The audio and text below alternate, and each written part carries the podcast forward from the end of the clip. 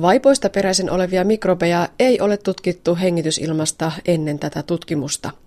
Kun ulostetta ja virtsaa sisältävää vaippaa vaihdetaan ja kertakäyttövaippaa siirretään roskaastiaan sekä edelleen keräilysäiliöihin ja kaatopaikoille, tai sitten kestovaippaa siirretään kotiin vietäväksi pussiin ja pesukoneeseen, on mahdollista, että ilmaan siirtyy ulosteen mikrobeja tai hengitysteitä ärsyttävää pistävänhajuista ammoniakkia. On myös mahdollista, että uloste ja virtsa reagoivat eri vaippamateriaalien kanssa siten, että syntyy haihtuvia orgaanisia yhdisteitä, joilla voi olla vaikutuksia työntekijöiden kokemaan hengitysilman hajuun ja jopa terveyteen. Tutkimuksen tarve nousi suoraan arjesta, kertoo dosentti Helvi Heinonen Tanski Itä-Suomen yliopistosta. Meillä tämä heräsi sellaisesta, että julkisuudessa oli tietoja, että Turussa oli kielletty kestovaippojen käyttö. Ja sitä julkisuudessa perusteltiin sillä, että se voi levittää viruksia ympäristöön. Ja meillä oli täällä monta nuorta äitiä tai sitten isoäitiä, jotka olimme nähneet kestovaippojen käyttöä ja vaihtaneet itsekin niitä lapsille. Ja en ollut en, en minäkään ole koskaan tullut ajatelleeksi, että se vaippatyyppi siinä aiheuttaisi mitään ihmeisempää ongelmaa. Että pikemminkin se kiemurteva lapsi, joka voi olla joko hyvin yhteistyöhaluinen tai erittäin yhteistyöhaluton. Mm. Ja voi hyvinkin osallistua hommaan äärimmäisen aktiivisesti tai sitten vastustaa koko toimenpidettä. Vaippoja käytetään laajalti koko maailmassa. Kuinka voi olla mahdollista, että meillä ei tämän tyyppistä tutkimusta ole tehty, ei Suomessa eikä missään päin maailmaakaan? Siinä ehkä katsotaan, että tämä on tällainen koti, kotien ongelma, mutta tämä on myös päiväkotien ongelma. Päiväkodeissa tarvitaan monta vaippaa joka lapselle joka päivä, pikkulapsille. Ja me saimme idean hakea rahoituksen työsuojelurahastolta ja me mietittiin sitä siinä myös, että näitä vaippojen vaihtoa tehdään päiväkodeissa, mutta sitä tehdään myös vanhustenhoidossa. Ja siinä on sekä ammattilaiset että, että amatöörit asialla. Ja jos tällainen riski on olemassa, niin pitäähän se tutkia. Ja tässä selvitettiin nimenomaan sitä terveysriskiä päiväkodeissa työntekijöille, mutta myöskin lapsille.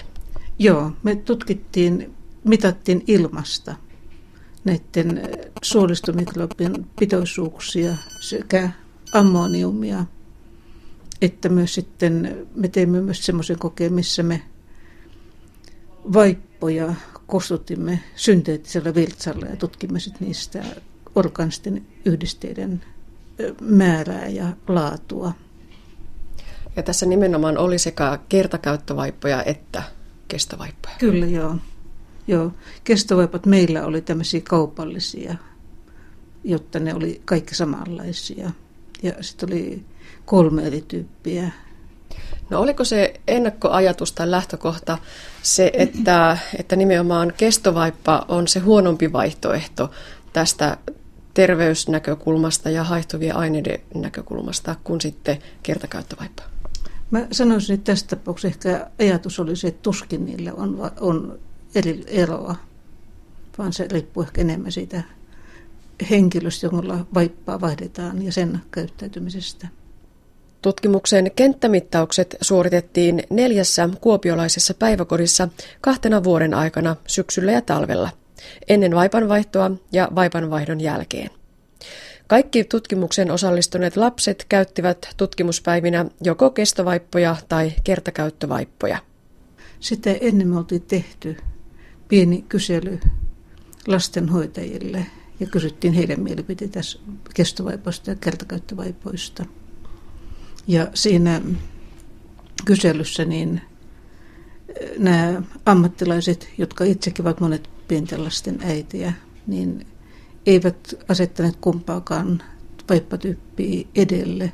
Mutta sellainen ero siinä tuli, että kun me kysyttiin myös sitä hajua, mikä aiheutui siitä, että vaippoja säilytetään, niin siinä pikkusen suurempi osuus oli sitä mieltä, että kertakäyttövaipat aiheuttaa pahemman hajun, voimakkaamman hajun. se oli ainoa niin ero siinä vaiheessa. No mitä kaikkea sieltä vaipasta siinä vaipanvaihtotilanteessa haihtuu ilmaa? Millaisille yhdisteille vaipan vaihtaja ja lapsi siinä altistuvat? Virtsasta tietysti syntyy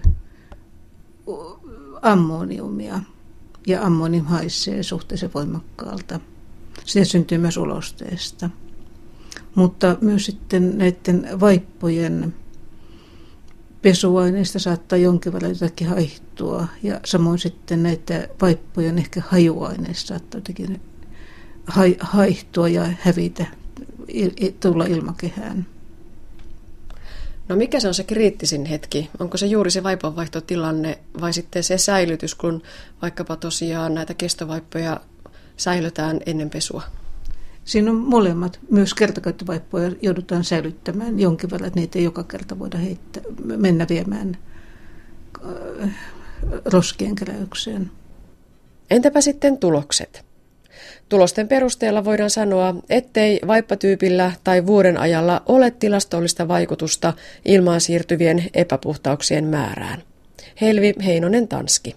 Mikrobipitoisuudet, mitä vaipon vaihtotilassa ilmaan joutuu, niin ne on aika pieniä. Me ei ainuttakaan velusta ei löydetty tässä tapauksessa. Ja samanlaisella koeasetelmalla on jäteveden puhdistamalla löydetty veluksia jolloin ilmeisesti ne eivät ole mikään riski. Ammonin pitoisuus oli muutaman kerran pikkusen korkea. Et sekä kesto- että kertavaipoilla. Siinä ei ollut eroja näiden kanssa. Mutta se, mikä oli niin kaikkein tärkein tulos, niin oli se, että kertakäyttövaipoista niin vapautui ilmaan erittäin suuria määriä orgaansiyhdisteitä. Ja hyvin monia. Me ei lähes kaikki näitä yhdistet ole pystytty edes tunnistamaan, ja niitä on niin paljon ja niin suuria määriä.